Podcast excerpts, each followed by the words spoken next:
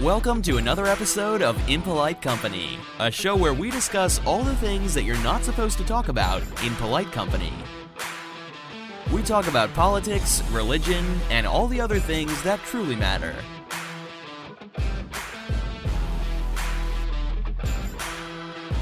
And now, here's your host, Scott Wingerter.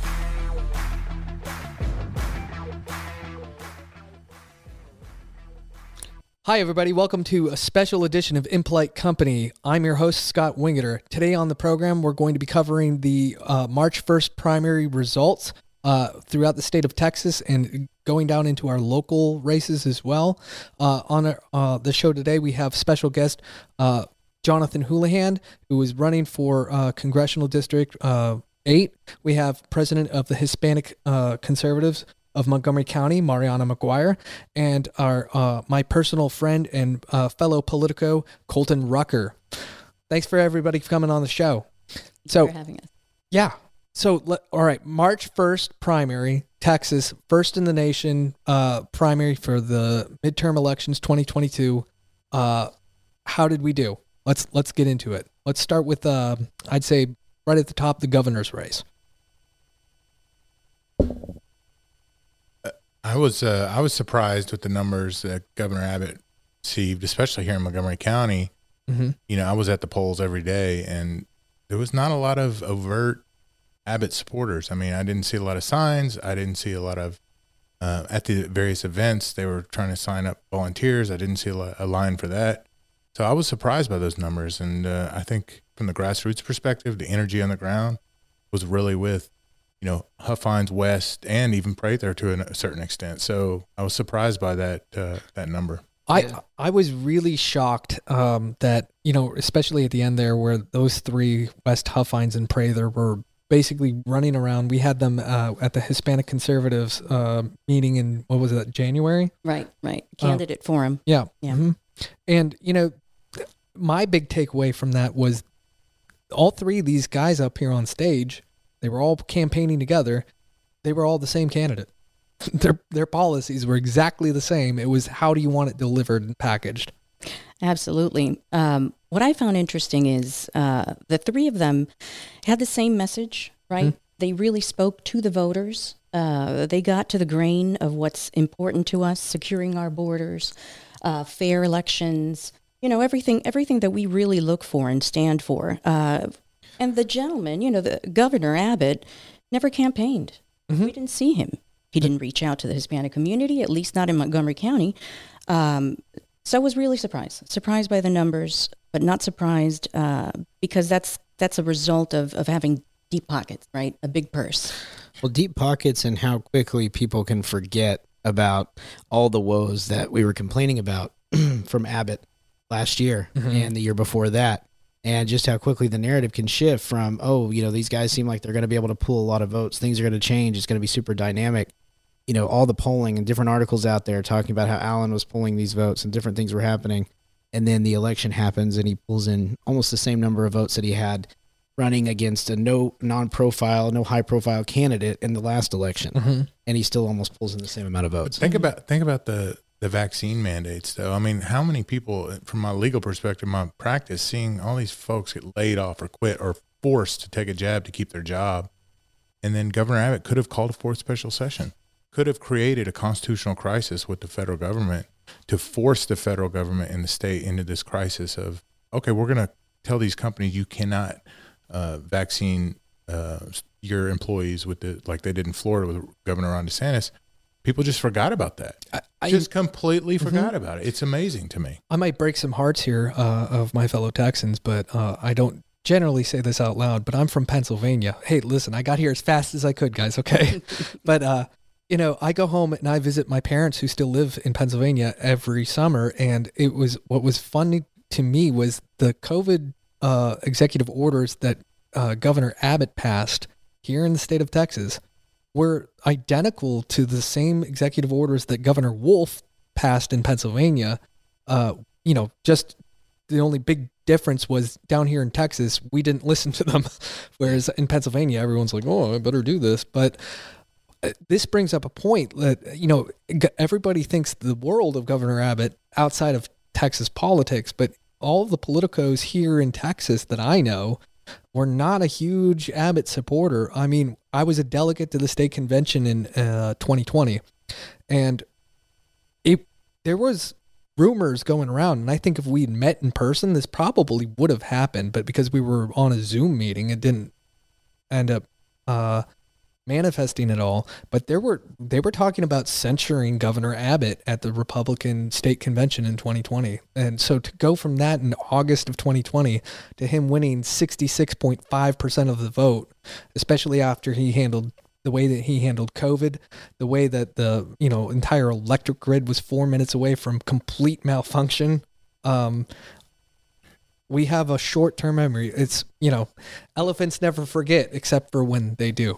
but you know, like she said, you know, the deep pockets. It's really hard to overcome. You know, whatever he spent, probably fifty million dollars. I don't have that number offhand. Uh, I do. He spent Abbott spent thirty seven point nine three million dollars. Huffines spent fourteen point four five million dollars. West spent two point nineteen million dollars, and Chad Prather came in with a whopping one hundred sixty four thousand eight hundred sixty three dollars that he spent. And uh, Wow. and Rick Perry, the not Governor Rick Perry, but the other Rick Perry, he probably spent zero dollars. Yeah.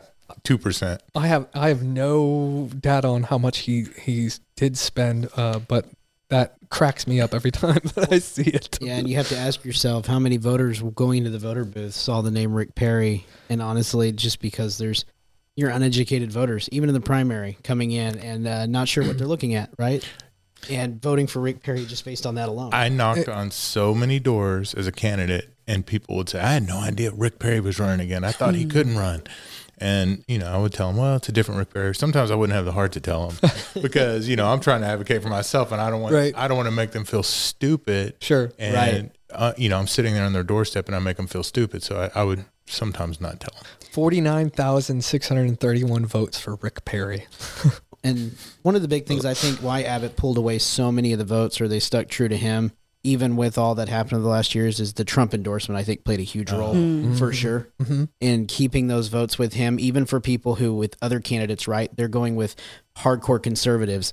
But for governor race, they're going with uh, Governor Abbott simply because, well, that's Trump's guy.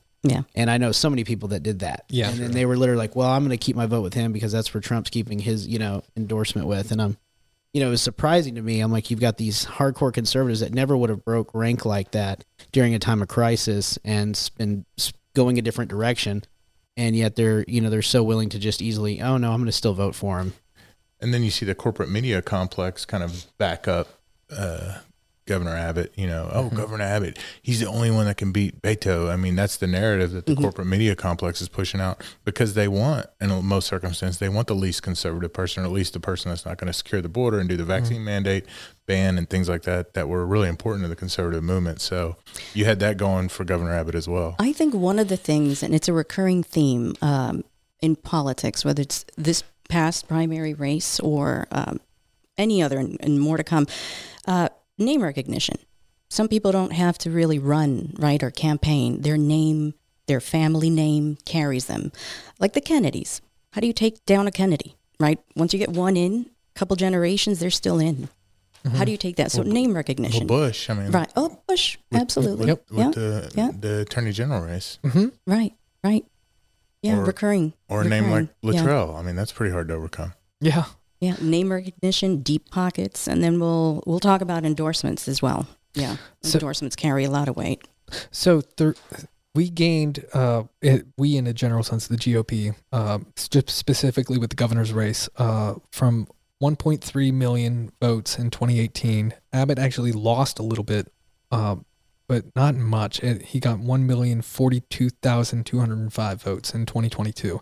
And he had some big name people, three big name candidates that were running against him in a primary. Yeah. and overall we we ended up gaining 347,357 votes from primary to primary. So we are trending in the positive uh you know and i think that that's that's going to be huge. Uh that's a huge indicator to me uh as to whether or not we're heading in the right direction. And it's like where are these votes coming from?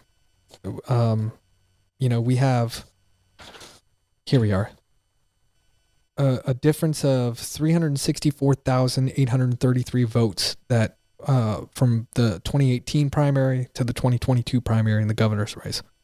Um, is it our population that's increasing? Is it Democrats jumping ship and joining the GOP?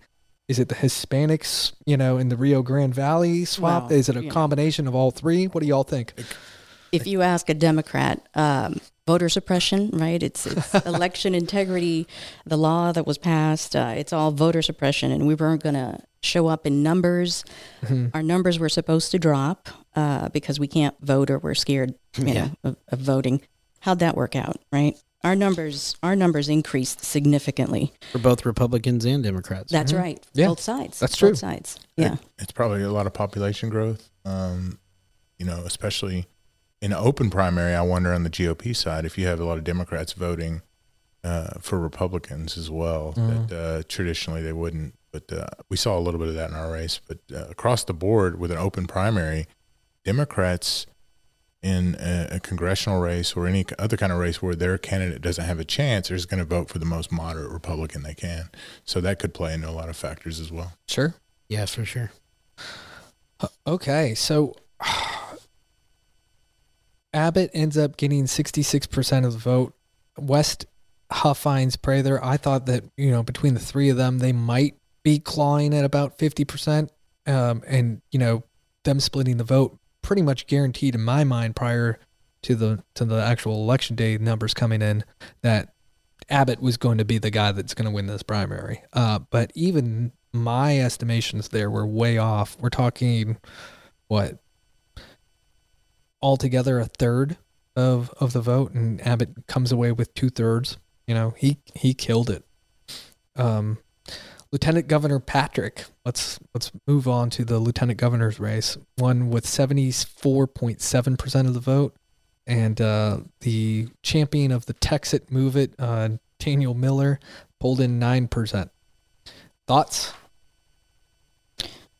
I think that was uh, that was kind of expected. Um, yeah. yeah. His his conservative uh, record um, leading, you know, the Texas Senate. Mm-hmm. That was going to be hard hard to beat, right? Election integrity, the heartbeat bill, CRT. Yeah, that was going to be tough. Right. And although he never negatively talked towards Abbott during the COVID response, Mm-hmm. he was definitely not a proponent for what he was putting forward and made sure to kind of keep a distance from what he was doing if he was going to bury himself with that. And I thought that was always interesting during that time. You know, he wasn't ever trying to like go gun ho with what he was doing. And I think that played a huge role in the outcome of his election for sure. It's because people still believed that he was sticking to his conservative values even during that time. Uh, I mean, just a general observation. I'm surprised with the establishment or the, the candidates that have been in for a while, just the level of high, of amount of votes they got. I think what I experienced was a high level of voter dissatisfaction with the status quo. So I'm surprised by the the number, not surprised by the result, but the, the number with Abbott and Patrick. Yeah, I think somebody like Daniel Miller was just doing that. I mean, dude, he's a smart man. I've met him. I've I've talked with him. Um, there's no way that he could have possibly thought that he was going to unseat Lieutenant Governor Patrick. But you know, I think he got a lot of attention for what he's, of course, most passionate about, which is the whole Texit thing. So um, that race, no surprises there. Attorney General, though, Ken Paxton ended up having to go off to a runoff uh, with George P. Bush, who is the son of former Florida Governor Jeb Bush, and he's the nephew of uh, President George W. Bush.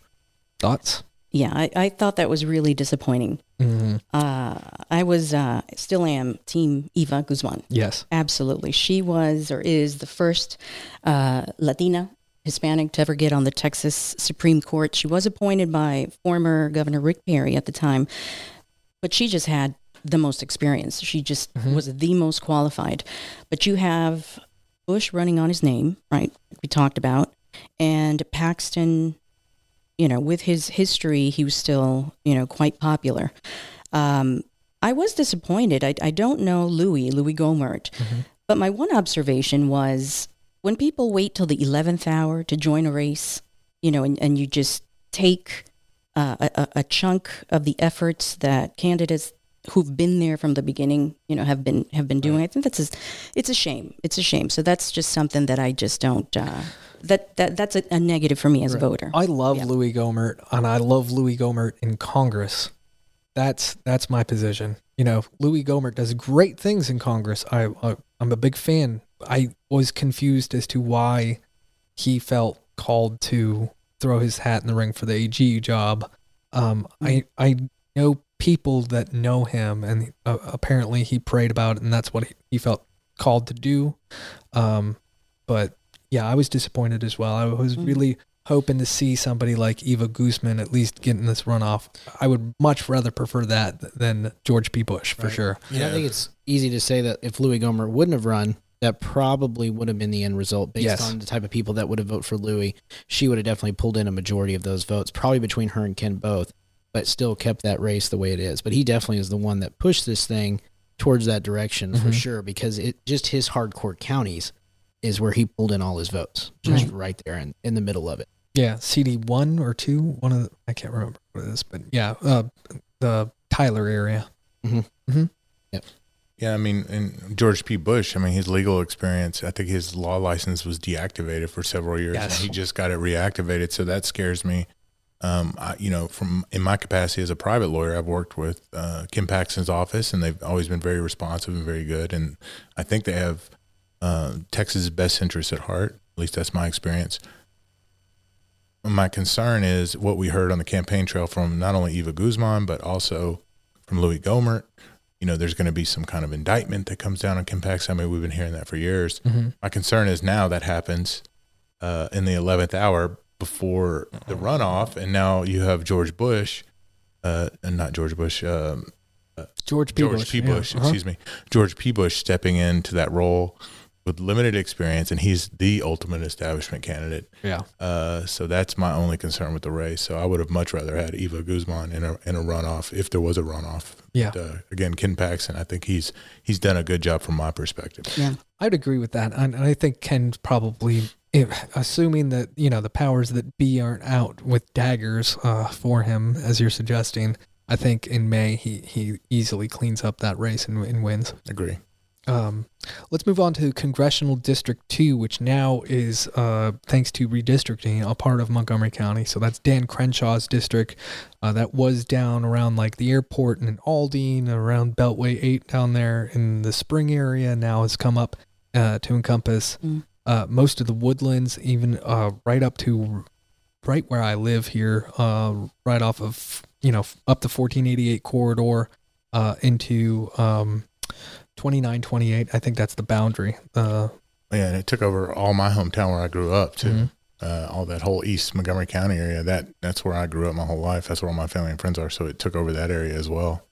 so crenshaw had uh a, a whole slew of people some of these people were originally going to be cd8 candidates that then had to switch over to congressional 2 um specifically uh jameson ellis and uh martin uh Etwop um i i've met martin he's a really swell guy I, I was i was glad to see him do as well as he did, but you know, no one's going to take down Dan Crenshaw in that district. You have him winning 74.7% of the vote. Jameson Ellison pulled in 16.1 and Martin pulled in 4.7. Uh, was anybody surprised by the by those numbers? Uh, I was a little surprised by the again. You know, there was a lot of voter dissatisfaction out there. Mm-hmm. um, in, in in the circles I run in, at least with Dan Crenshaw, with some of the either, either real or perceived action or inaction that he's taken on certain bills in Congress. Mm-hmm. Um, again, at the end of the day, it was Milam as well. I think he was right in there under uh, Martin at four point four. I know all these guys, Yeah. but uh, I was surprised by the, the the number. But again, you have to. It's going to take you a couple years to knock out an incumbent. You're going to have to have really good candidate uh, that knows policy, knows law to be able to take out an incumbent like Crenshaw, and they have to be able to fundraise. At the end of the day, there's too many uninformed voters out there, everywhere, everywhere. They don't. All they know is name recognition. They show up at the poll and they vote. I mean, I can't tell you how many people showed up at the poll and said, "I'm voting straight line Republican in the primary." I'm like, yeah, everybody is a Republican in the primary. So Yeah. um, and you know, not to, not to disparage anybody, but we have to do a better job as conservatives as educating folks Mhm. on the issues. We have to do a better job as, you know, when we block walk, talk about you know the issues and not just vote for this guy. He's on the slate. So I think there's a lot of work to be done in that area. But I, I think I endorsed by. I can't stand that one. Yeah. too. endorsed by and Christian Collins campaign. I know we're not talking about that Yeah. now, but that whole emphasis of endorsed by, that being your leading frame. Mhm. We're trying to understand. Well, why does that even matter? And in these type of elections, and two, we're seeing a lot more of that, trying to just get voters to turn out endorsed by, endorsed by of somebody they might know. You know, vote for this guy because you might know this guy. it's like in the military. You know, when we were in you know in the Navy or the Air Force or whatever. Mhm. What's the so what? You know, what's the so what of this candidate? Well, this candidate supported this bill which restricts your due process rights. Do you know what due process is? That means your right to go before a court if you have some fundamental right taken away. Do you like that? No, I don't like that. Well, don't vote for this candidate then. I mean, those are the kind of strings we need to pull on some of these races, and we have to. It has to be a long term campaign. Well, I mean, I think that we should probably try to do something, like you said, to educate people. I'm, I'm thinking about uh, starting a podcast. Okay, follow me here. Good idea. Thanks. CD8. Let's let's go right with that. I'm sure you have some opinions about that, Mr. Houlihan. Yeah, I had a uh, front row seat for that race. uh, look, we at the end of the day, it was hard for me to find a lane uh, with all the crazy endorsements going up. Mhm. I mean, endorsements, endorsements. People were always asking me, "Go get endorsements." I like. I just want to deliver my message to the people, my message of limited government and individual liberty, and that sold a lot. Mhm. I mean, a lot of people want to hear that. That's that's me. That's who I am. Um, but I didn't have the money. I mean, I had two hundred thousand dollars, and mm-hmm. I was facing down millions and millions of dollars of individual expenditures from outside PACs, the Congressional Leadership Fund. It's hard to combat that. You mm-hmm. know, we got a good chunk of votes. I mean, we got almost, I think, thirteen percent.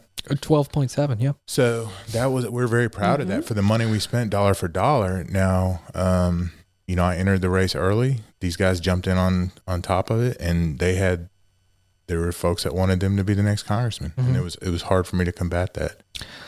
You know, uh, there are two things I want to say about this race uh, with CD8. Um, you know, I'm very impressed with what uh, Luttrell did to have. There was 11 of you guys uh, going up against, you know, going for this race uh, for the seat, and uh, for him to get 52.5 percent is. I don't. You don't need to agree with the guy's politics. You don't have to like the guy. You, know, you could have voted for whoever you want, but you have to be. If you're being intellectually honest, stand back and say, "Wow, that was impressive." Uh, to have that crowded of a field and and to actually come away with not having a runoff. Um, the the other thing I want to say, and it's not just because we're friends, uh, but I'm super impressed with what you were able to do uh, with your campaign. I thought that you, especially in that last debate, were highly polished. I think you came out winning that debate hands down. Uh, and a lot of people that I've talked to agreed with that. And, I, and for you to be able to do what you did in that race with the resources that you had, I mean, Christian Collins uh, has been, you know, eyeing this seat for, you know, 10 years now. and, you know, you, you're within striking distance of, of Christian, you know, the, the quote runner up. Yeah, I mean, I think with Luttrell, I mean, they dumped in almost a million dollars in TV in the last, and not just cable TV. Mhm. We're talking network TV, the most expensive TV you can get. So it's really hard to overcome when a, a, a super PAC puts a million dollars in the last week of the race to get people's name ID through the roof. I mean, I can knock as many doors as I want. Uh, it's just not going to overcome that. There's just too many uninformed voters, and I'm not taking anything away from from them, but uh, it's hard to overcome that amount of outside money in our district. I'm very proud of the volunteers that we had. I'm very proud of the message. Uh, we have a lot of problems in this country. I mean, look at what's going on in Ukraine right now. Mhm. Um, look at the. I mean, I'm scared for our country. I pray for our country because the, the moves that are being made, not only from the congressional standpoint, but the executive, the judiciary across the board, we have serious problems that require serious solutions. And that's why I ran for Congress because I want to be a, a part of the, the solution, not part of the problem. And uh, hopefully, I want Mr. Luttrell to do well. Uh, I want all our, uh, I want Mr. Crenshaw to do well. We want our leaders to do well, but I'm fearful that it's going to be more the same. And uh, we're never going to break this mold if we continue to have the same. How do we get them to to be more conservative? To be more aligned with our values, the real voters, not the ones that you buy or the endorsements that. So just just quickly, endorsements to people like me mean nothing. All right, because you can have a heavyweight person say, "Hey, you know, I, I like a godfather, right? I, I, give you the blessing and the nod." Um, but you can't start off or lead, you know, a, a, campaign or even a forum by saying, "Hey, I'm endorsed by these 20 people, and this is this is why you should vote for me." As a Hispanic, you know, um, I guess any voter really endorsements don't mean anything. You can carry 20 endorsements. It's your platform, your values, and what you're going to do for conservatism, for you know me, people like me, and my values. So um, Luttrell and Crenshaw, how do we? Um, encourage them and make sure that they vote more conservatively or vote conservative period. You, you what do you have, think? you have Yeah. to have a true grassroots campaign that's that's well funded to hold them accountable. Mm. uh, you have to take more than you know 25% of the vote. You you have to make it close. Uh, you have to in a primary season you you should push our primaries back to hold incumbents accountable and well-funded candidates accountable to where they have longer than a, a few months you know the grassroots candidates to really establish themselves in redistricting years so those are some things um, just hold them accountable and we have to educate the our citizens on what's going on.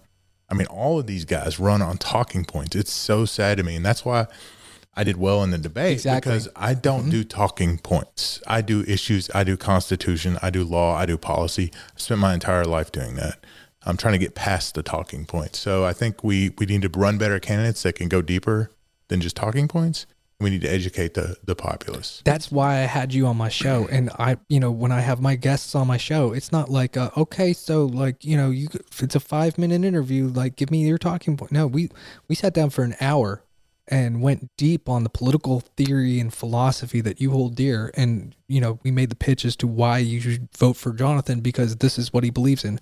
And you know, and I, that's something that I'm trying to do with these candidates, uh, and will continue to do in the future is I want to vet these guys and get them on there and let them, the audience and the voters, see them for who they are and what they actually believe. You're not going to be able to walk into this studio and sit down for an hour and just spit out talking points. I'm going to catch you. yeah i mean and, and just to talk about ukraine a little bit um, Yes. hmm and I'm not trying to hijack the, the election season, but like look at what's going on with our administration with Joe Biden.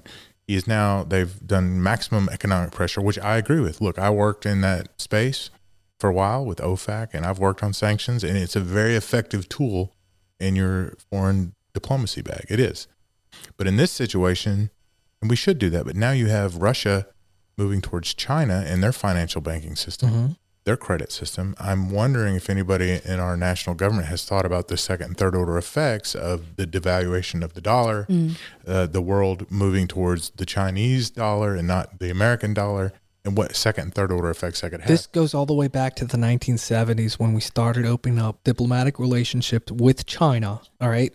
Henry Kissinger said that the way that we need to pit Russia and China against each other is we need to be better friends with each one of them separately than they are with each other. yes. And we've totally abandoned that now. and and my concern is that our future with supply chain, the dollar devaluation will continue. And I want people in Congress, I want Mr. Luttrell to understand that. Uh, I hope he understands that. I hope other members on the Armed Services Committee, the the banking committees, the financial committees understand these issues because if they devalue our dollar and completely wreck our economy, our kids have no future. So Yeah. that's all. I'll say None. about that. Yeah, we can't come back from that. Latin America is a great example. Mhm. They keep uh, uh, revaluing their currencies. Uh, Venezuela means nothing. Their money, you know, might as well Yeah. wear it because it's just one day to the next, one hour to the next. It means nothing. Uh, Nicaragua, where I was born, it's the same thing. You can carry bags of money because it's worth nothing.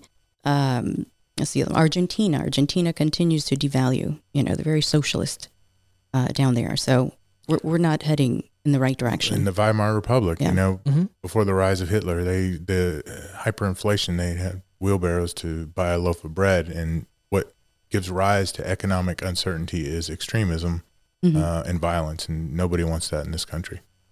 No, definitely not.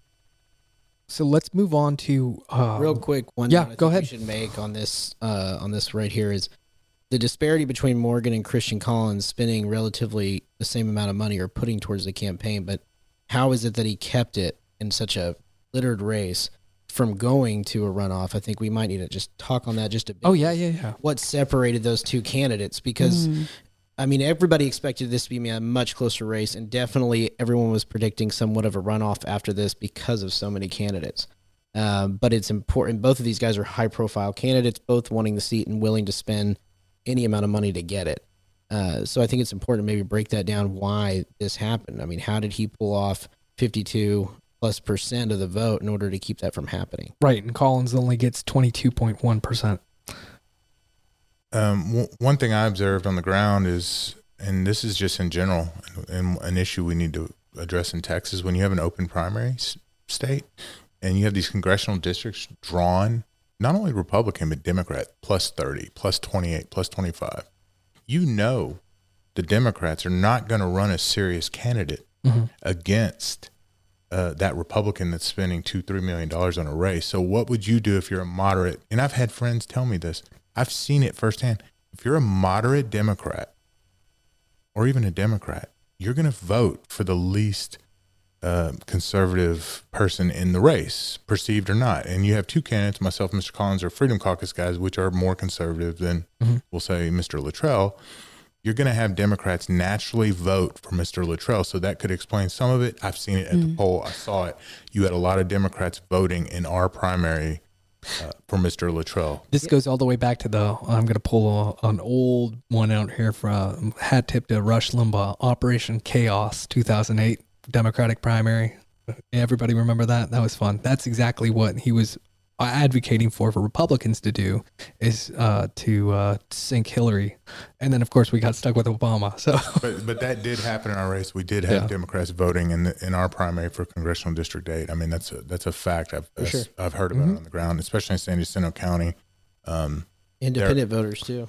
Yeah, they were they were voting, so that could explain some of the the push over fifty percent uh, because those are Democrats that weren't accounted for in my poll, mm. weren't accounted for in Mr. Collins' poll. I mean, we we ran a poll in the last two weeks, and they had Luttrell at twenty eight percent. They had this is my poll. We had Collins at fifteen and myself at fifteen. So that's where we were. So there was so many undecideds out there, and I think that's accurate because Mr. Luttrell's campaign did a blitz of a million dollars in the last two weeks to grab those undecideds, and then he got over fifty percent. Um, that's why we felt confident we would make the runoff, and that's kind of why I pushed more towards Collins, uh, going after Collins. Uh, you know, not negative campaigning, but issue based, and because I was trying to make that second place because we did not see the numbers that would support getting over fifty percent. Well, and speaking of negative campaigning, I think it was interesting to see that after January, when the whole thing with Ted Cruz, you know, went down and all that information, and of course that was his lead endorsement, right, Collins. Um, it was it was interesting to see his campaign shift to a more of a general election campaign versus a Democrat, and I think that was where his campaign really lost some momentum, is when he started targeting Morgan Luttrell as a complete left wing crazy man and all of the ads and everything he was running and the misinformation about him and who he is as a person when the guy has no voting record right? He's not he's not a politician. So you're saying things about somebody well for somebody who's an educated voter like myself that kind of stuff you know distances me from a candidate okay you're willing to just do anything to win is what you're after here and so you're trying to paint somebody in a bad light you're trying to paint things that are not who he is and you're also calling yourself the Trump like candidate, right? You have to be careful with that terminology he was using in his campaign. But then you have actually Morgan Luttrell, who you know worked under Trump's uh, presidency, and so it's it's really hard. You're telling somebody, well, well, how come? Why would he have worked under Trump if he's all these things you say he is? So I think that misinformation campaign that he was running, trying to scare people away from Morgan Luttrell, actually ended up doing the opposite and and making people kind of like. Mm, maybe even some of the more serious voters say, you know what, I think I'm going to put my vote somewhere else rather than Christian Collins. Because I know a lot of people who made a shift even towards your campaign near the end just because those tactics were just so not something you'd expect to see in a primary, especially from candidates who don't have a voting history um, in Congress. So thought that was interesting. one of the one of the things that bothered me the most about something that Christian did, what that I noticed, uh, well, it was brought to my attention, was he had a list of pastors that you know endorsed him, and a lot. I've spoken to a couple of the pastors on that list, and they said I didn't endorse him. Uh, I went to his prayer luncheon thing. I signed the book, uh, but I didn't come out and endorse him. I our, our church doesn't do that, for example, and that's just a kind of little dirty trick that I don't really appreciate. I, I I mean, I'll, the same. I'll tell a personal story, and, and I'm not going to out my pastor because um, he's my pastor. Yeah. uh, but he pulled me aside. Um, we went to lunch. It was right before the election. He pulled me aside and said, "Hey, um, I'm really concerned about this email I received, and it was from one of our uh, a member of our church, and they said, "Why haven't you endorsed Christian Collins? You're not on his list." And I couldn't believe it. I was like, "Can't you?" You received an email from a member of our church that you're not on his endorsement list. And he's like, Yeah, it's really bothering me because this guy Collins has now torn me apart between members of our church and, and my flock. And he said, I really respect you because you've never even brought up that you're running in church. Like you've never even raised it. People all know, but you don't use it as a as a platform. And uh, but it really bothered me. And I said, Well, don't. I don't want to be endorsed by you. Don't. I church is church for me. It's different. It's for my family. We sit on the front row. Uh, it's a different experience. But uh, that happened because it, it in my church, uh, the pastor brought it up to me. So It's Yeah. interesting. Eh, Very. All right, let's uh before we get too much in the weeds here, I want to before we leave the congressional uh races, I real quick want to talk about uh and and in particular I think you can bring a lot into this, Mariana. Um CD15, CD34 and CD28. These are all very much into the whole Hispanic uh swing, I guess we can call it. That's right. Um, we have uh, Dela Cruz uh, and Flores running in Dela Cruz running in CD15, uh, won 56.5% of the vote, and Flores uh, in CD34 got 60.3% of the vote in the um, GOP primary. Um, Yeah, uh, um, I'm proud of that. Um, I know we're see- we're seeing a Hispanic um, red wave, right? A Hispanic conservative Hispanic uprising, if you will. Yeah. Right. Um, we are recognizing. We've always known that we're conservative. We've we've always been conservative. Our values are are very conservative. Our family, our faith. Don't mess with our faith. Don't mess with our family, or don't mess with our children. You know, we don't kill babies, and, and on and on. We we we value um, the separation of of the government and and the governed. You know, don't don't don't govern us. That's not what we're about. Um, it was just a matter of time, I think, with this whole illegal immigration and this um, not uh, invasion, which is what it is invasion from other countries into ours because we're not protecting our border. We don't really have a border anymore. So it was just a matter of time before Hispanics caught on and said, enough is enough. This is not what we stand for. And, and the Democrat Party, the uh, Party, you know, they, they really um, are worried. They're shaking in their boots yeah. because they recognize that their message of dependency, of, of mental slavery that they've pushed for decades on minority communities is not working. So for them, it's what do we do now? How, how else can we sell, you know, the, the oppressor, oppressed message to keep ourselves in power? Well, anyway, they they are shaking their boots. CD15. Here's here's the results. The Democrats. Uh, I I to- tallied the total uh, primary votes for the Democrats and the total for the GOP in CD15, which is going to be Dela Cruz. Um, she's within 2,835 votes of, you know, snagging that race. Uh, the Dems are up by that by that much. That's that's a competitive race right there, and we'll see what happens in November. You know, you're always going to have more. I think voters coming out in the November race than you do in the primary per se, and so that that would be interesting. That's that's one of those dangerous, you know, seats that can be easily flipped. I think over to the GOP. I think in CD thirty four we have th- she's going to have a little bit more difficulty. That's a much more traditional, you know, Democrat seat. Uh, she she's facing she's got a twenty thousand five hundred ninety two votes to catch up with. But you know, it, it's showing that even down there in those Democratic strongholds, you, we're still, you know, starting to chip away at, at those. And the other one is that could be rather interesting is uh, Congressional District 28, which has been, um, you know, Representative Henry uh, Cuellar um, has been representing that that congressional district for some time, and now of course, the FBI did a pre-dawn raid on his house. Uh, and what who knows what that's all about, right? Um, but he's facing a Democratic socialist uh, backed by Elizabeth Warren, Bernie Mhm. Sanders, AOC, and the and the squad, and all those people. Yeah. Um, and they're heading off to a runoff race. Uh, Henry Cuellar got 23,625 votes, and uh, Cisneros, uh, the The socialist, got 22,905 votes. Now, in the Republican primary for CD28, we I forget the candidate who who who's representing us there, but we got 25,000 votes. What what's going to happen here and I don't know that this is going to happen, but if those 23,000 votes that uh, Mr. Cuellar got how many of those are going to go over to the GOP if this socialist wins? Because he's a pretty, he's one of those, you know, um, you know, Manchin kind of Democrats, uh, where he's actually and what I would refer to as a liberal, not a leftist.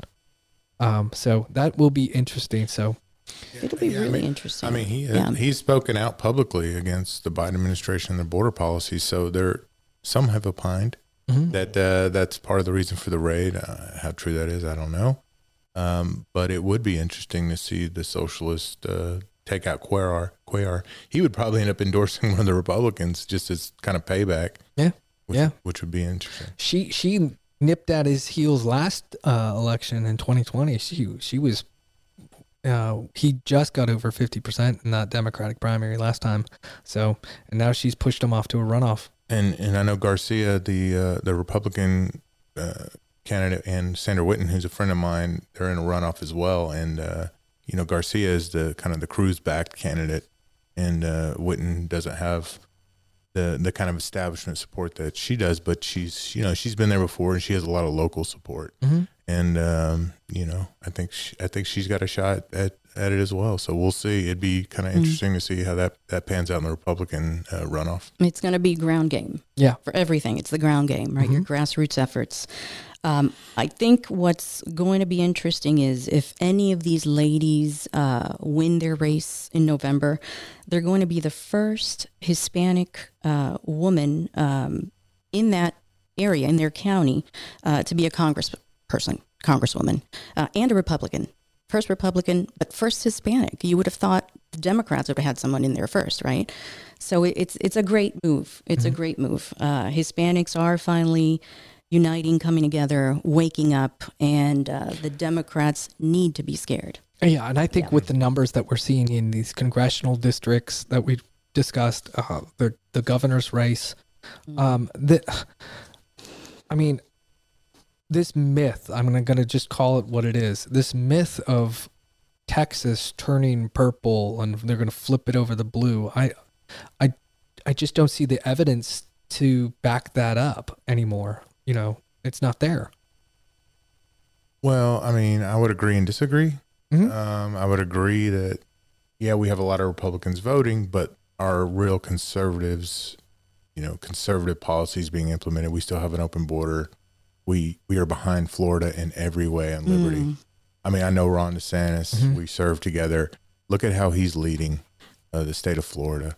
So I would agree we're not turning purple-ish, but we're definitely not leading on liberty issues. We're not leading on conservative issues, and it would be nice te- were Texas to lead on these issues, and not be second Sure. place behind Florida. No, I 100% agree with that. And but I I don't know. I just in my mind I have a shift. You know, once that primary's over, it's like okay, this is this is the army that we have. Let's let's go f- sally forth onto battle. And now my mind's on winning that November election. But, you know, I love it when the primary season comes. And in a lot of ways I love primary season a lot more than I do the general election because that's when you really get to start fielding and building that army and that's when i get really passionate about the stuff that you're talking about Yeah, no, I agree, and and you know, I want Abbott to win. I don't want Beto to win. oh of course yeah Uh, but we need to hold our elected officials accountable for the Mm-hmm. promises they make. Period. Yeah i think i'm gonna start having a segment on my show uh here um that i'm gonna put in uh maybe we can even run it right now um of you know the clip of beto saying Hell yeah, I'm coming for your AR-15. Hell yeah, I'm coming for your AK-47. I mean, I'm just gonna loop that all day long. You know, that's a really good play here in Texas, pal. Yeah. So, But there are a lot of great things happening. I think, um, you know, a move towards more Hispanics to the Republican Party is a Mhm. great thing because, in in a lot of ways, I mean, those the Hispanic values align with conservative values like pro family, pro uh, religious, you know, work hard. All the all the conservative values are the Hispanic values. So it's not a surprise to me that they finally realized like the Democrats are a fraud because we all have realized that. right. Uh, so it's a really wonderful thing, and I'm very Mhm. excited about the future. Yeah, me too. All right, let's move on into our actual county now. Um, I'm gonna real quick touch the uh, senatorial districts. Uh, we have SD4, SD7, and SD18 now after redistricting. So we were just all of Montgomery was under um, Brandon Creighton. Uh, but now we have Senator Bettencourt uh, representing part of the county and Senator Kolkhorst as well. Um, all of them ran unopposed. And so, therefore, all of them got 100% of the vote for the GOP primary. And good job. I like. I've met every one of those state senators. I like each one of them. I think they're going to do great things, and I look forward to seeing what else they have to, uh, you know, offer our area here. Pretty simple.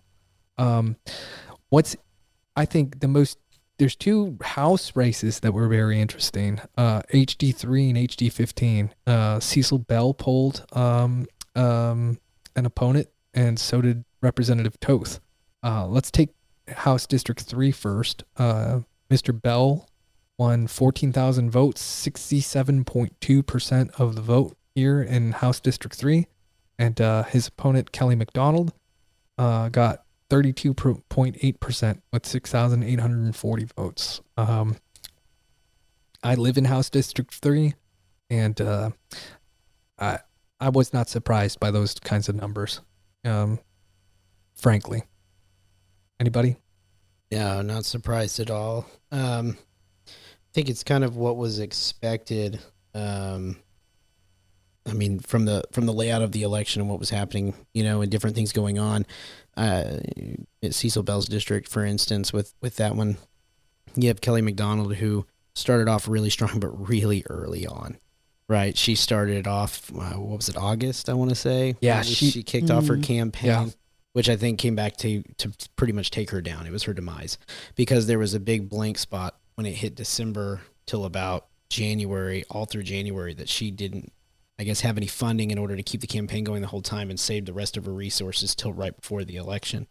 And Yeah. I think that totally just because he went gun ho in December and finally started spending his money, which he has readily available, Mm-hmm. and was easily able to, you know, everyone's been fairly, it's one of those candidates, right? You're fairly happy with what Cecil stood for and what he's voted for. So it's, uh, there wasn't really a need for a shakeup in that race. Uh, Yeah, and I think a lot of people misunderstand Cecil Bell. You know, uh, here in our our district, you know, we have this. You know, somebody like Steve Toth who's out there and he's a warrior and he's in your face and he's on camera and he's standing up there fighting hard. You see this, right?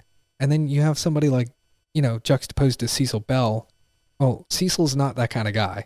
You know, Cecil's not going to get out there on camera and he's not going to be that kind of person. But Cecil's the kind of guy that you also need on the team, right? That's in the background uh, and that he's, you know, he's in the background and he's doing all of these other things behind the scenes. And, you know, I look at his voting record, you know, he's voting very conservative. He represents our area well. He, you know, I'm happy with what he's voting for. You know, it's just a different kind of political animal, you Yeah. know? He's, he's a, he's quiet, right? He's not Mhm. your media heavy candidate. He's not Steve Toth. All right. You- Right. Steve, everybody knows Steve, you know, different things going on. But when it comes to Cecil's district, the people that do know him, he knows very well, very personable. And what, I Mhm. think that's a big deal for him, his grassroots. I don't think he shakes anyone's hand who he's plan on being friends with. Mhm. I mean, the guy is, he comes off completely true to who he is. I mean, there's no, you know, getting around that at all. He's also super nice. Um, he values people. Uh, and, and that really comes true for him. He doesn't really have to do a whole lot. Uh, If I can say so, I know both of them uh, personally, and they're just they're wonderful people, wonderful, wonderful people. Uh, they're both strong in their own areas, uh, qualified. Um, Mr. Bell, my gosh, uh, he just has such an amazing um, interest and willingness to help uh, everyone, but specifically, certainly the Hispanic community. So I reached out to him the very first time. I said, Hey, hi, my name is Mariana. Uh, I'm president of the Hispanic Conservatives. I just want to introduce myself to you. We spent over an hour, hour and a half on the phone. He gave me his number. He's sent me, you know, give me some, would you mind giving me some feedback on some things about immigration? Or he's just so willing and so interested in helping the community, period. But certainly Hispanics as well. So uh, he is, to me, he's always been accessible, but that's not my, my, my voting district anyway. Um, I have wonderful things to say. So I wasn't surprised by the results. I wasn't surprised. I yeah. think is what it really is, is is you have a guy who doesn't have any aspiration for a bigger seat and is trying to do the best job he can do for his voting district, mm-hmm. for his area. Yeah. Truly representing the people in Austin in his district without trying to get a whole bunch of other media attention in hopes to gain something bigger. That's right. And I think that's what does it. His his network is dense. It's everybody in the district. Everyone's connected to him. And he's done a really good job with that. And that's what happens when you have politicians who aren't just looking for the next step, the next step, the next step. Yeah, and I will. Right. I, want to say I know Kelly as well, and Kelly's a wonderful person, really, really nice lady. Um, you know, she d- has done a great job with the, um, eh, you know, Montgomery County Veterans Park up in Conroe, um, and her efforts in in putting that together. And she she was, you know, a a good candidate, but you know, I just think at the end of the day, she, you know, I didn't have a whole lot of. She would have surprised me. I'll put it this way. You know, if if those numbers were flipped. just generally, it's it's almost impossible to knock off an incumbent, you know, unless they have some kind of scandal uh, in the background. So it's really difficult because they have not only the financial support but just a name ID. Yeah, and, and, and from a, sh- a strategy background, you know, it's wondering where does that input come from where somebody targets a seat like that out of all the seats in the area, which you could kind of move into or play into. There's plenty of them that probably would have a lot easier chance at getting, especially, but to go against one of the, the biggest incumbent seats, you know, that is, has one of the strongest voting uh, record behind him and all these different things, it just seemed odd to be a seat that you would target, uh, especially before we even had district maps. So Yes. I think it was important to note that she announced well before we actually had district maps, and then actually got a little frightened by the fact that things might actually change, and there was some stirring in her campaign that they weren't whole, you know, sure that they've even spent money in the right direction. Mm-hmm. So Sometimes people run to run twice. So if Cecil Bell retires or something, you know, whatever happens, they're already kind of like a natural. Oh, I'm going to run again, and, and they'll already have a base of support. yeah, no, it's true. And then the key is you know drawing that line. You have you have so many of those elections you can do before you're known as the biggest loser. So you have it's great. Your first one you can do that with. Your second one even you can kind of play that game with. It's when you start getting that third, the fourth, the Beto scenario, right, where people are giving you millions of dollars to continue to lose. People start rethinking, and the next thing you know, you're just marked as the guy who loses races. And so it, it's it's a perfect little leg up if she then leverages that towards something, maybe even another seat that she could possibly pull off with the amount of attention she's gotten from this race. Yeah, absolutely. House District 15, Steve Toth wins 69.2% to Maris Blair's 30.8%. Um, again, I know a lot of people were shocked. Um, you know, Maris uh, came out in 11th hour again um, and, and filed. Um, and, you know, she's a big name, I think, in the law, uh, you know, arena there, right? Um, and you know, there's a lot of money behind that name. Um, and you know, a lot of people were nervous for for the Toth campaign of, as to whether or not he was going to be able to weather the storm. Uh, but he handled it easily. Uh, his numbers have actually gone up. Um, you know, I think largely because of redistricting, but even over previous sessions, you know, 2018 and um, 2014 um, he's up to about 70% of the vote now. I think that's, you know, that's a shellacking here in Montgomery County. Yeah. So, um, congratulations to uh, Representative Toth for that. Um, that's impressive numbers. Um, and then House District 16, you know, Will Metcalf, 100% of the vote, just like the senators. Uh, you know, apparently he's doing such a fine job up there that nobody wants to throw their hat in the ring against him. So we're gonna move on to the uh, Nobody county. on the Democrat side either. Yeah, that's right. So yeah, congratulations, Representative Metcalf, for winning 100% of the vote, and now your seat back again, guaranteed. Great job. All right, uh, Montgomery County Judge. I thought this was an interesting race. Um, I was very surprised to see the two opponents against somebody as popular as Mark Keough. Um, Billy makes sense a little bit. I was very surprised when Sarah Countryman threw her hat ring. Uh, that didn't make a whole lot of sense to me. Uh, thoughts?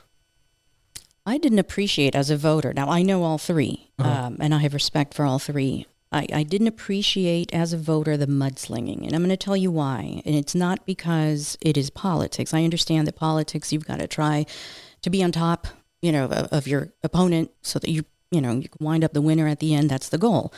Um, but it, it, this county, or maybe it's just politics in general, it doesn't seem to me that they think six steps ahead of the damage that they're trying to do right now to the other candidate.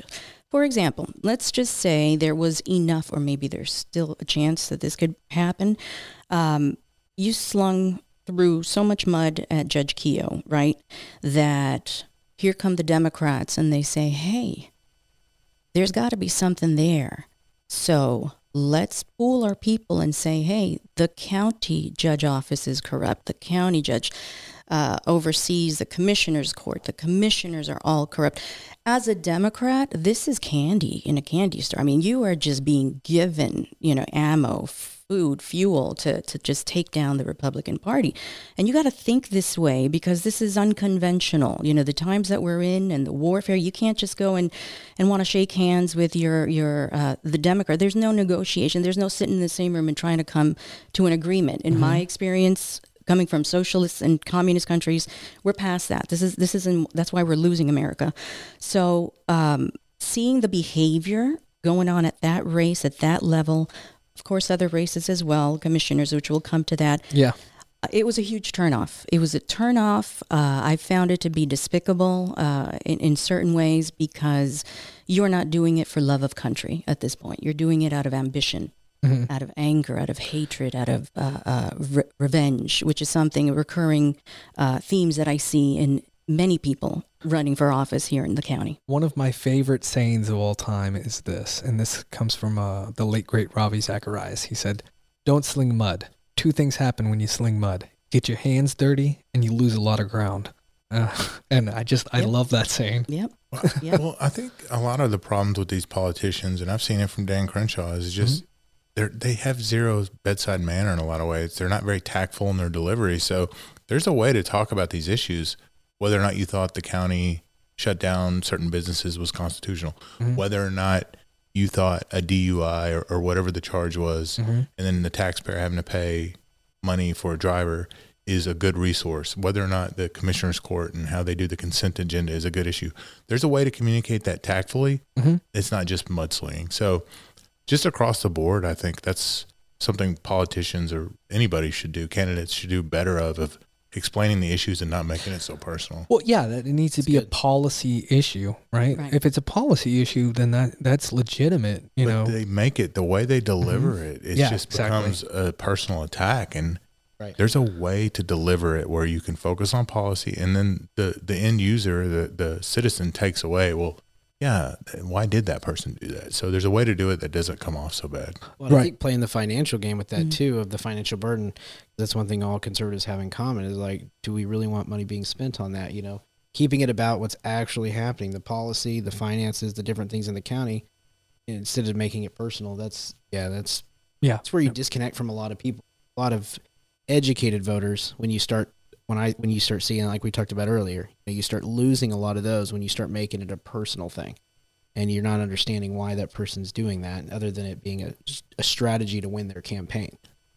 So, and agree. uh, that's what I think in the county judge uh, campaign. You know, Billy Grouse, a friend of mine, and, and um, you know, I I never personally saw a lot of mudslinging in that, but it definitely got. I'd heard about it. It got ugly uh, between all three of them. So, yeah, yeah. No, I know. You know, I know all three of them as well. Um, and I I like all three of them personally. You know, I don't have.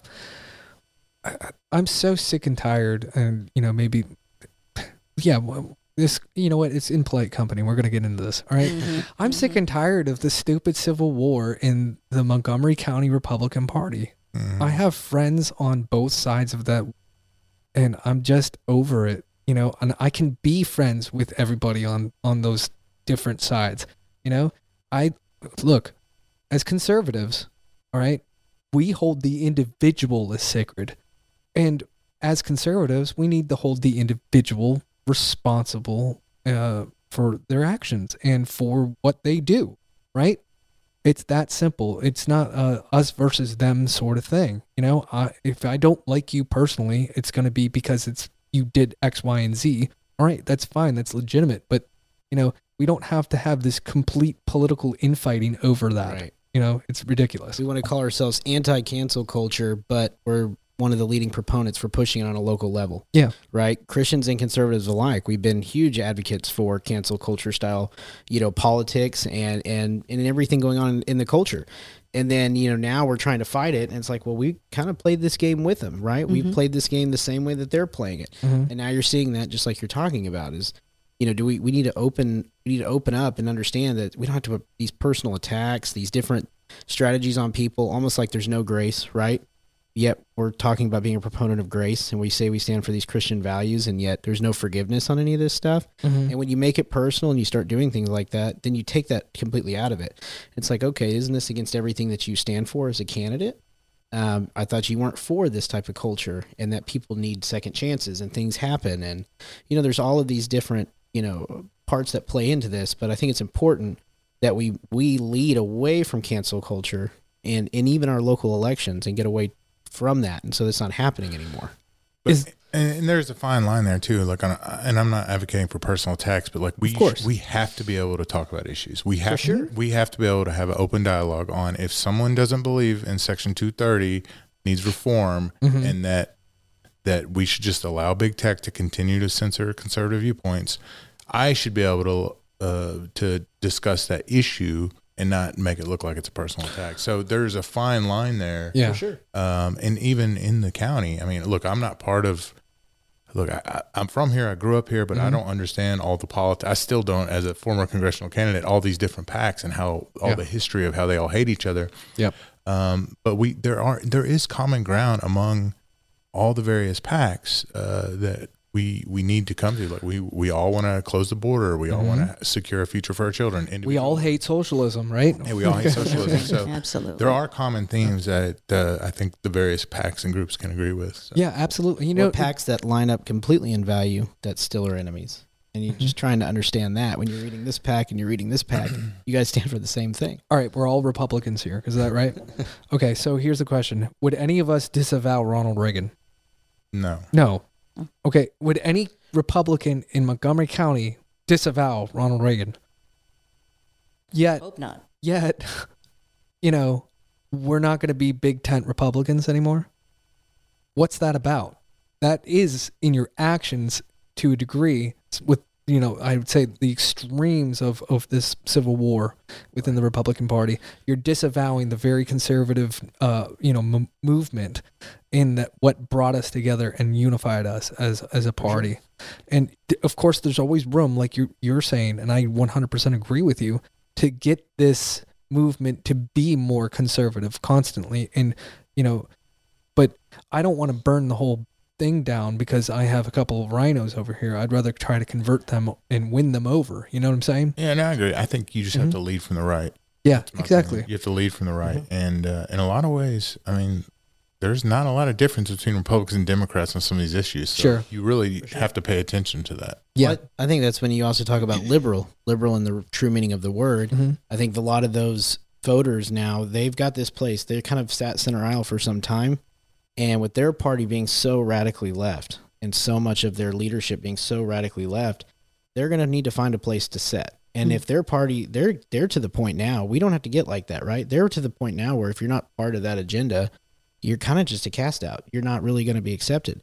And they're in that complete, you know, back and forth. It's always going on right now between the Democrats. Mm-hmm. And then you have the Republicans over here have the opportunity right now to that liberal mindset is not a bad thing, right? To talk about things and to defend someone's right to talk about something is, Mm, He's is talking okay. about cla- classical liberalism, which values individual liberty. Right. That's right.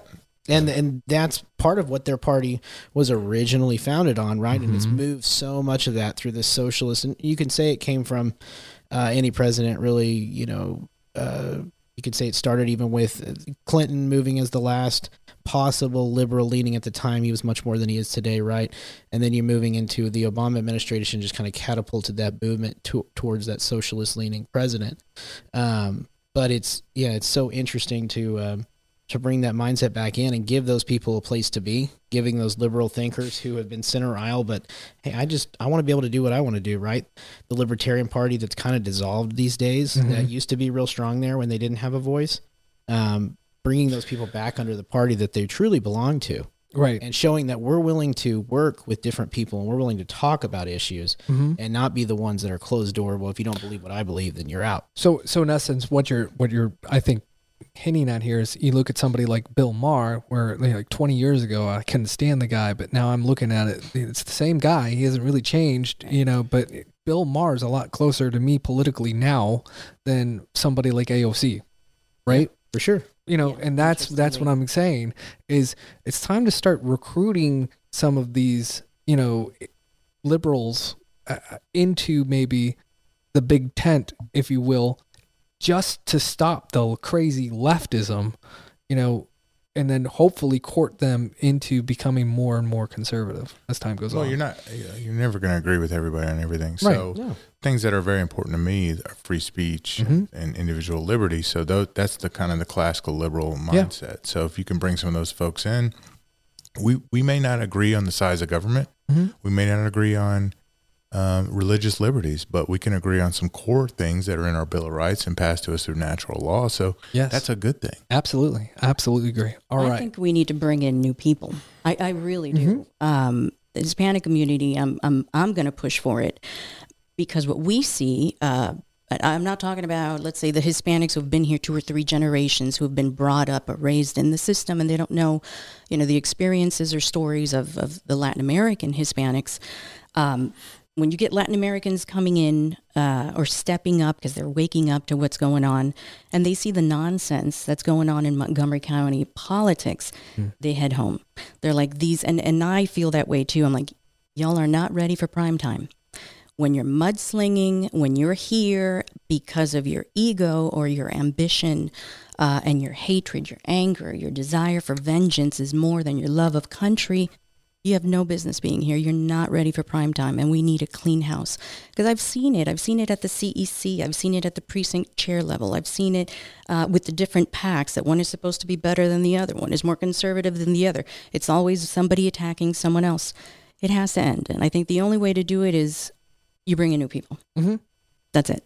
Because they can't get along, they can't figure it out, they can't see socialism, you know, at our doorstep. They, they don't get it. They don't get it. They it's like uh, uh, they can't see past ambition and hatred and anger. So we don't have time for that. It's time to move on without them. Th- There's Yeah. no doubt we're losing our country. We're losing our state. We're losing our liberty. Yeah. And I agree with you wholeheartedly. And it's going to be too late.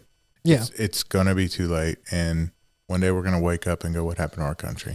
yeah, here we are in the in the house arguing about whether or not cake or pie is better. In the meantime, we have you know people outside the house trying to burn it down. Right. I, I just think we need a more educated Yeah. citizenry on not only politics and law, but how the world works in general. Mm-hmm. And look, that's going to be the challenge of, of, of, of our country's history to get more people involved in, in what's going on. But that's what it's going to have to take. I agree. I agree. For sure. All right, let's try to wrap up this. Uh, we have a couple county commissioner court um, races. The justice of the pieces. Uh, okay, J- JP's 100% no contest. Every single one of them didn't have an opponent. They all won.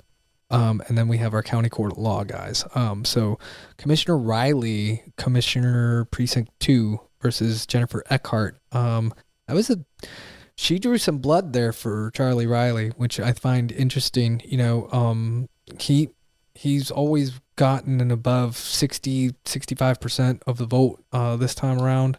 He got 56% uh, to Jennifer Eckhart's 43.5%. She did pretty good job for what what she had going on with with her campaign there, in my opinion. Yeah, for sure. I, I met Jennifer Eckhart probably last summer. I didn't know Mhm. who she was. I sat down next to her at an event, Yeah. and she said, "Have you ever reviewed the FEMA maps?" And I said, um, "Yeah, I reviewed them in my capacity as a lawyer. You know, working on environmental law issues." She's like, "We really need to do something about that work with the county." I'm Jennifer Eckhart. I'm going to run for uh, county commissioner, and she had already talked to the Corps of Engineers. She had looked at all the FEMA maps, the flood maps. She had talked about drainage with the creeks. I was like, wow, this is a really, she's really educating herself on these issues, on Mhm. these drainage issues. And I was impressed with her then. Mm-hmm. And, uh, you know, she didn't have a lot of resources. She didn't get some endorsements. She didn't get the money that uh, Right. she, she, but for to draw that much of the vote, personally, I was impressed with her at, at the amount of questions and, and issues that she raised. She was such a nice person. I was working the polls. Uh, I was helping out uh, Cecil Bell, um, and I was standing right there and next to her, and we just started talking. And you know, it's one of those things. Like I know Charlie. I'm, you know, I'd say I'm friends with Charlie. He's a good guy. Shake his hand, whatever. He's always nice to me. Um, you know, you. I'm not endorsing anybody politically here, but Jennifer was just as lovely and just as nice. And that's the thing that drives me crazy. Going back to our previous conversation about this civil war here, is I can like Jennifer Eckhart and get along just fine with her. And I can also like Charlie Riley and get along just fine with him. And it's not a really big deal. And I don't see how that compromises me somehow as a Republican and my soul is doomed. yeah, no, I- think with Eckhart, what was impressive for me was Yeah. just her inquisitiveness. Inquisitiveness, and Yeah. she wanted to solve these issues that have been persistent for a long time, and I was impressed by that. Yeah, no, I, I found her to be an impressive uh, candidate as well. Uh, absolutely. Um, Well, yeah, she had that going for her, and and honestly, you know, it was Charlie Riley, his reputation, and different things that have happened since he's been in that seat. There's Mhm. been year over year over year of little things going towards that weakening of his hold on that seat. mhm. And so I really honestly believe that this was her time to shine. I thought, okay, she might actually have a chance because she cared so much Mhm. coming in. You know, this she wasn't an opponent of his that she was taking this seriously. And she was really wanting to shake things up and, and she really cared about cared about the county. And um, I thought this was a good chance for him to actually be ousted. I think it, it was uh, definitely close, um, but I think it was definitely something that was going to happen. And then, you know, as the night went on, some of that turnout that just happens to be there for him, those those wholehearted uh, Charlie Riley fans that follow Mhm. him around everywhere he goes, uh, they they showed up for him for sure and allowed him to eke out that win. So Yeah. Commissioner four, uh, precinct four, uh, James Metts lost his primary, uh, which I don't think a lot of people saw coming. I don't know really, I'm going to be honest, I don't know much about this race. I don't know Matt Gray. I don't know James Metts either. Um, but, you know, for somebody in Montgomery County politics to lose their, um, you know, seat, um, I think that's noteworthy. I've known Matt Gray for almost thirty years. Oh, great. Um, when he announced, I knew he'd win, and and I'm not trying to just say that. Uh, he just Mhm. everything he's done. He's from East Montgomery County. Grew up with him. I played football with him. Went to high school with him. Spent many years hanging out with him. Everything he does is 100. percent So he went all out. He went to all the mud meetings. He went to the neighborhood association meetings. He just built a base. He would go to all the elementary schools and talk to the teachers. And uh, I just knew he would win. I mean, he's he's a smart guy. Mhm. He's worked in the oil and gas industry. I think he has a master's degree. He's he's done a lot in business, um, and he has ideas. He has fresh ideas. And I think people out in East Montgomery County, I grew up out there, are looking for some fresh ideas. They're Mhm. kind of they've seen the growth, they've seen the problems, and they wanted some fresh ideas. So I, I thought Matt would do well. And again, all his family and friends are out there. Yeah. You know, it really helps to have that network in place. And uh, he won, and I'm proud of him. He's a good guy. He's going to do a good job. And nothing against Mr. Metts, but uh, it was just kind of the right time for Matt. He worked hard. Great. All right. County Court at Law. John Hafley beat out Brian Kane, 72.98% to Brian's 27%. That was a hard race for me because I like both of those guys. Uh, Brian and I have a lot in common because Brian has a master's degree in history, and of course, he's also a lawyer, and I find law fascinating. Um, and so that was just, I had fun just going back and forth and, you know, having that sort of conversation with Brian. But uh, John Hafley, uh, you know, Brigadier General, um, also a lawyer, um, he, I, I really like John as well. So, you know, no matter who you voted for in that race, in my opinion, um, you couldn't lose. Uh, both were great guys. Um, the Amy Tucker and Laura Watson. Amy Tucker won pretty handily over uh, Laura Watson as well. 68.35% to Watson's 31.65%. Anybody have any comments on that race? Um, well, I feel like Amy was definitely the one putting in the effort, Mhm. the ground game effort, the you know putting out signs, meeting, greeting people, staying out in the community. I mean, she was hustling. Mhm. Um, whereas Laura Watson, I mean, political events, things like that for Yeah. sure. Uh, but community events, I just didn't really see her out there very much. The one So- the one thing I can say about Laura Watson that I think she did a really good job with was the the color choices of her signs. Her signs were like pop. When you saw a Laura Watson sign, you could see it from a mile away. Uh, and uh, that was that was interesting. You know, she picked the yellow and the red Mm. uh, colors, which you know we're all politicians and we're Republican and we're red, white, and blue. Go America! That's that's every campaign sign that you see in America. And for her to go with that choice, I thought was interesting, but it's eye catching. Yeah, and Amy Tucker's one of those people. I don't know how many. I don't think she has any enemies. It feels like everybody seems to like her. Everyone has a good opinion about her, and I think that really went heavy in her favor uh, because anybody you talk to that knew her or has done anything with her, they all spoke so highly of her. So it goes a long way when you're not going around burning bridges your whole career, and then you know you have to you know come in an election like this, and I Mhm. think it spoke in volume for her seat specifically. Mhm. So Echo Hudson, 63.46% to Mr. Miller's 36.5%. Mr. Miller, I never met the guy. I don't even know why he ran against her, uh, in my opinion. Um, I adore Echo Hudson. Uh, I had her on the show. She was fantastic. Um, I what a compelling story, and uh, the you can just see the passion in her eyes when she talks about you know the kind of law that she practices. Um, there's no question, Tim, in my opinion, that she was the right person for that for that job. Yeah, and again, a high high hype campaign. You know, everywhere. Mm-hmm. She was everywhere. Her name stands out on everything.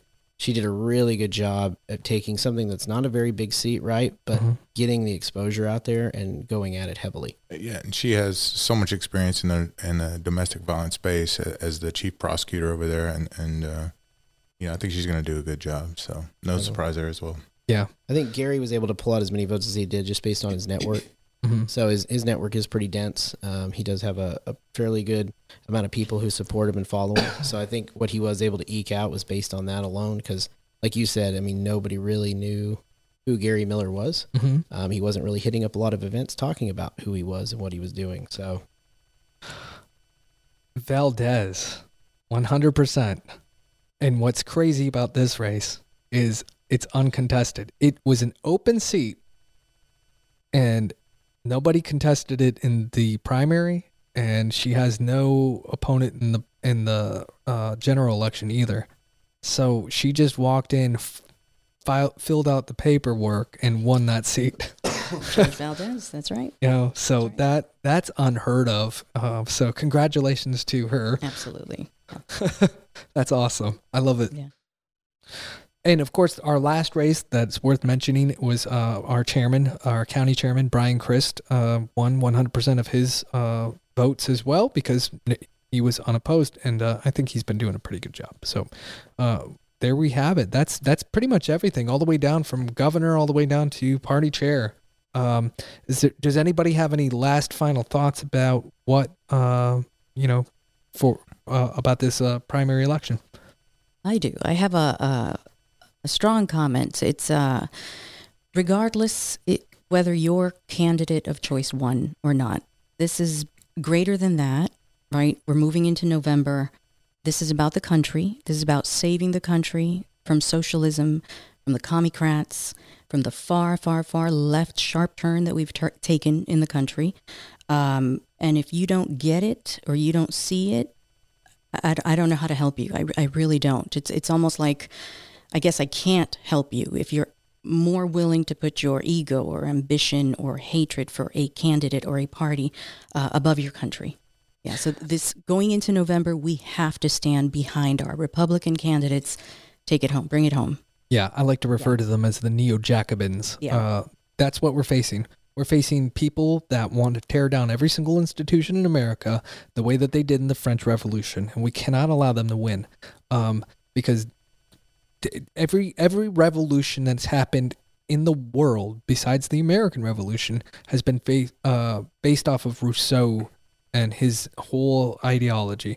You're talking about the French Revolution, the um, the Russian Revolution, the Chinese Revolution, uh, the Cuban Revolution, uh, what we're seeing in Venezuela now, all of it. It's all based off of that.